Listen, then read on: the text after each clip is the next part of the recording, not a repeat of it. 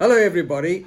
Once again, I would like to welcome you to a new series of studies. And this time, we shall begin by looking at the book of Second Thessalonians.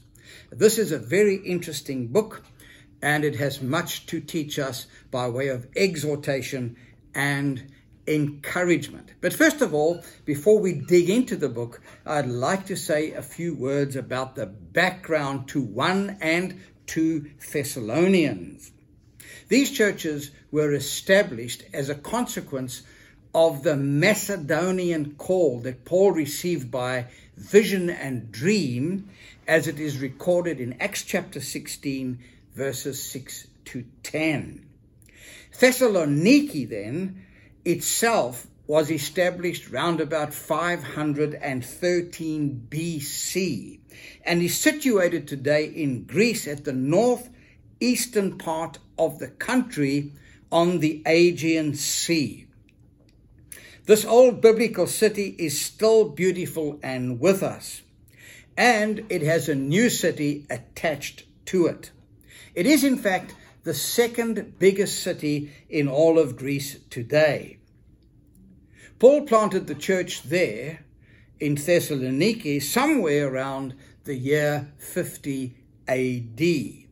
And Paul's epistles to them were written between 51 and 52 AD. Second Thessalonians is a relatively short epistle, encouraging the believers in the face of persecution and giving them some general instructions about the glorious second coming of Jesus. This book, indeed, is most worthy of our careful and diligent study. So let's turn to Second Thessalonians, and I would like to read chapter 1 to you. Chapter 1 begins like this Paul, Silvanus, and Timothy to the church of the Thessalonians in God our Father and the Lord Jesus Christ. Grace to you and peace from God our Father and the Lord Jesus Christ. We are bound to thank God always for you, brethren, as is fitting, because your faith grows exceedingly, and the love of every one of you all abounds toward each other. So that we ourselves boast of you among the churches of God for your patience and faith in all your persecutions and tribulations that you endure, which is manifest evidence of the righteous judgment of God, that you may be counted worthy of the kingdom of God, for which you also suffer. Since it is a righteous thing with God to repay with tribulation those who trouble you, and to give you who are troubled rest with us when the Lord Jesus is revealed from heaven with his mighty angels in flaming fire, taking vengeance on those who do not obey God or know him and do not obey the gospel of our Lord Jesus Christ. These shall be punished with everlasting destruction from the presence of the Lord and from the glory of his power. When he comes in that day to be glorified in his saints and to be admired among all those who believe, because our testimony among you was believed. Therefore, we also pray always for you, that our God would count you worthy of this calling and fulfill all the good pleasure of his goodness and the work of faith with power, that the name of our Lord Jesus Christ may be glorified in you and you in him according to the grace of our God and the Lord Jesus Christ. Just so far. If we need to give a title to the teaching of Second Thessalonians chapter 1, we can say that it deals with the cycles or seasons of the Christian life. The Bible teaches us that the Christian is always changing and going through seasons of spiritual experience, much like the seasons of the world, in that we have summer and we have uh, autumn and we have winter and we have spring. Well, the Christian life is much like that. It goes through these seasons all the time. And uh, through them all, God is dealing with his people. And Paul wants them to know this, and he knows that because of some of the seasons that they're going through, they could be discouraged and uh, they could think somehow that God has forsaken them. And so he wants to encourage them. He wants to assure them that God is working in their lives and accomplishing in them great and wonderful things. And this is so important for each and every one of us to understand and to know today. You will, my friend, go through a season that will be bewildering and difficult to understand. But God is with you, and He will not forsake you and He will accomplish something very special in your life if you stay true and you hold to your faith. And then you will see something wonderful as you look back over that season. So he tells us in this passage essentially that there are three seasons through which the Christian will pass. They will come and go all the time. It's not as if they just come once and that's it. Just like the seasons of the year, every year they come. And so your life will be subjected, and my life will be subjected to these seasons that God will take us through. And the first season that he speaks about in this passage is what I call the season of growth. He says this in verses 3 and 4a, we are bound to thank God always for you, brethren, as is fitting, because your faith grows exceedingly, and the love of every one of you all abounds toward each other. So he speaks about this cycle of growth, which means the Christian grows in two ways, and that is he grows in faith and he also grows in character. He refers to character here as love. It is so important that we do not have one without the other. Uh, love is what we are, and faith is what we do. And the Christian will go through a season where these things will be entrenched in his or her life. You've gone through that as a Christian. You just grow. There's a steady sense of serving God, and your character is being transformed into the image of Christ, and you begin to do things by faith as you serve Christ. Now, it's important to understand in this passage that the faith about which he is talking here is not the gift of faith, which is a supernatural deposit in an instant of time whereby you can do something incredible which is impossible. You see that in the way that Moses was given a supernatural gift of faith. He lifted up his hand and the Dead Sea parted. I mean, that is absolutely supernatural. We're not talking about that gift of faith that is mentioned, of course, in the book of Corinthians. We're talking about the fruit of faith. That is, faith is like a muscle, it grows in you. The more you serve God, the more you do things for God, the more you trust God, your faith grows. You begin to step from one degree of faith to another, as it were, because you've been encouraged to see how God works with you. And that is so important. And that's why he says, Look, he says, I thank God for you that I recognize that you've been through a cycle of faith and of love. That is the cycle of growth. How wonderful that is. And more than that, he says, you guys have become so steady in your cycle of growth that the churches in the region have heard of you and you have a reputation of, of Christians being growing and full of love and serving Christ with all your hearts. I wonder whether that speaks of, of you and of me today. May it be so. May it be so that we too have a testimony of growth, that our love and our faith going hand in hand will be testimony to the reality of Jesus in our hearts.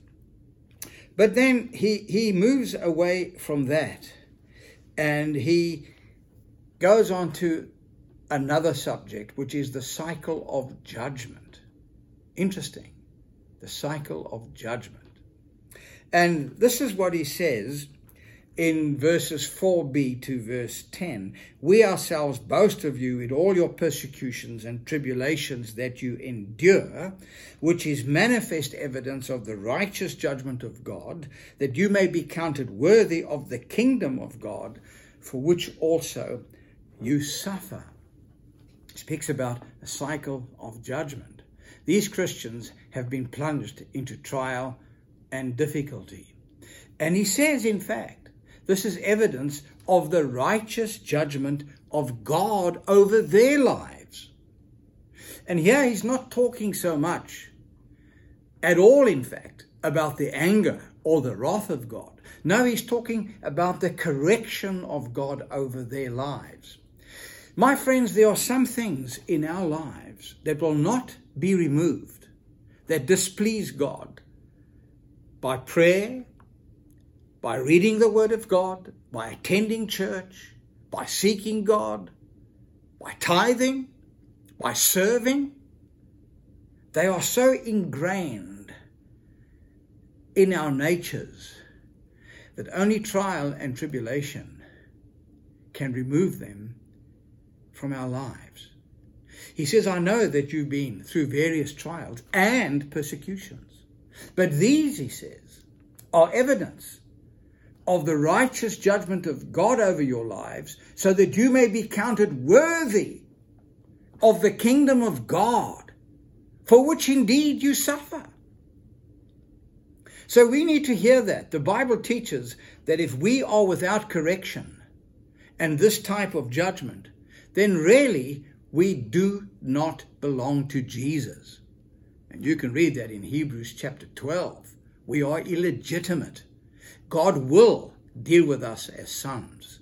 He will correct us. He will change us. He will remove ingrained sin from our lives. And He will do it through a cycle of judgment. Now, this judgment is very interesting because, number one, it is external. God is preparing us for eternity. There's something wonderful in mind. He's changing us, He's getting us ready for our future destiny. How wonderful that is. You need to keep that in your heart and in your mind. He's changing us for something in the future. The judgment is external, it has something in the future in mind for you and for me. Do not be discouraged. Secondly, however, it is internal. As I said, because God is refining you, He's changing you. And the only way He can do it is by putting you through a cycle of judgment.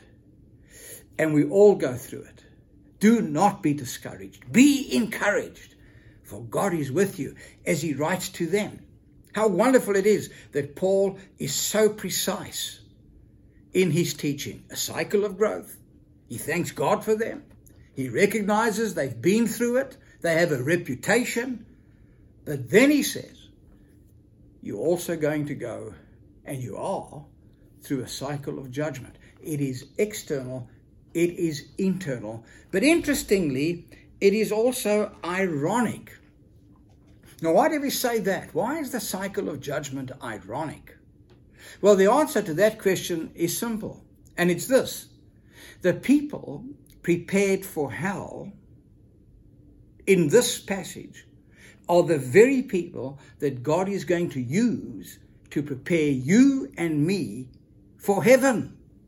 He calls them troublers, people who trouble you. And we've all been through times when people around us, whether it be family or friends or somehow, they trouble us because of our faith. They turn against us. And we find it so hard to go through. But God allows you, allows that to happen so that He can, in fact, change you. But how fascinating it is, as I said, that the people prepared for hell are the people that God uses to prepare you for heaven. You know, years ago, I worked for a very big glass manufacturing company in South Africa. And when I came into the office on my first day, as a young Christian, actually, I found myself planted amongst people who really came from hell. Their actions, their blasphemy, their cursing, their swearing, and uh, and they openly stated, not knowing that I was a Christian, that they detested Christians. In fact, there was one Christian who came every day into the office to deliver something. And they warned me about him and said, Listen, there's this Christian guy who comes here, man. He's always telling us about Jesus.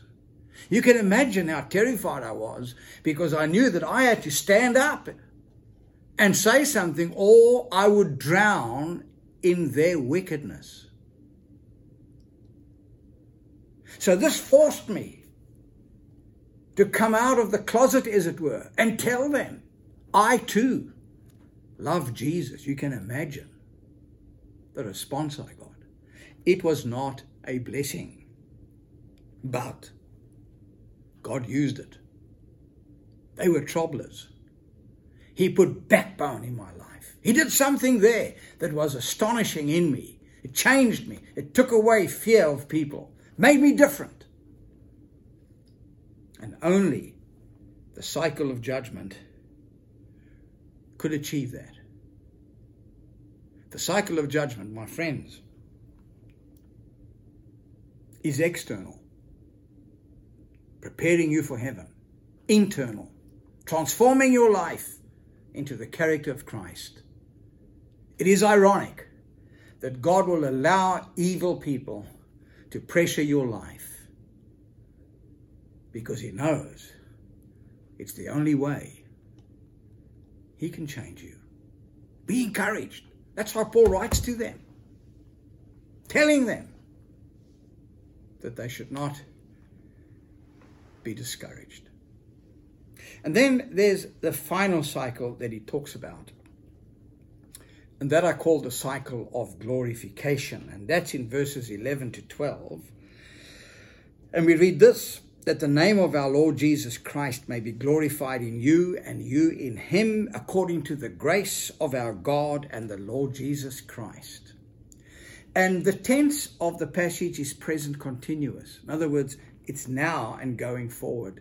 There'll come a time after the cycle of growth and judgment where you'll enter a cycle of glorification. It's almost like renewal and, and a restoration, a new breath of Christian experience. It's very exciting. I pray, he says, and I know that God will do such a work in you that Jesus will be glorified in your life. We've all been through those times. How exciting. I can think of many of them where I just received something new, something special, something wonderful. Hold on. Be faithful. Be strong. Because God wants to give you that. The cycle of glorious demonstration of Jesus in your life bringing renewal. How wonderful that is. Now, a final note as we bring this to a conclusion. Let me read the following. Since it is a righteous thing with God to repay with tribulation those who trouble you, and to give you who are troubled rest with us when the Lord Jesus is revealed from heaven with his mighty angels in flaming fire taking vengeance on those who do not know God. It is clear from this passage that the troublers that God uses to change your life will in the end be dealt with on that day when Jesus comes a second time in flaming fire and in the presence of many angels to the Mount of Olives. It is important to note from the text that this will be the day when we as the church are resurrected to meet him in the air. He says this is the day when you'll finally get full rest from everything that happened on earth. And it's the first time you will see Jesus in your resurrected body and in his glory on that day when he comes in flaming fire to judge the ungodly and to send them to hell. My friends, the truth is clear. This is no secret rapture. This is a very noisy rapture. Flaming fire, mighty angels. When Jesus comes on the same day to deal with the ungodly. That is, according to Paul, the rapture of the church takes place at the glorious and wonderful and manifest second coming of Jesus. May God help us to be ready. May He enable us to overcome. May He strengthen us to endure. And most of all, let us move through the spiritual cycles or seasons of our lives with Christ, that in the end, we will end well. And on that glorious day be resurrected when he comes in flaming fire to deal out retribution against the ungodly. This, my friends, is Malcolm Hedding.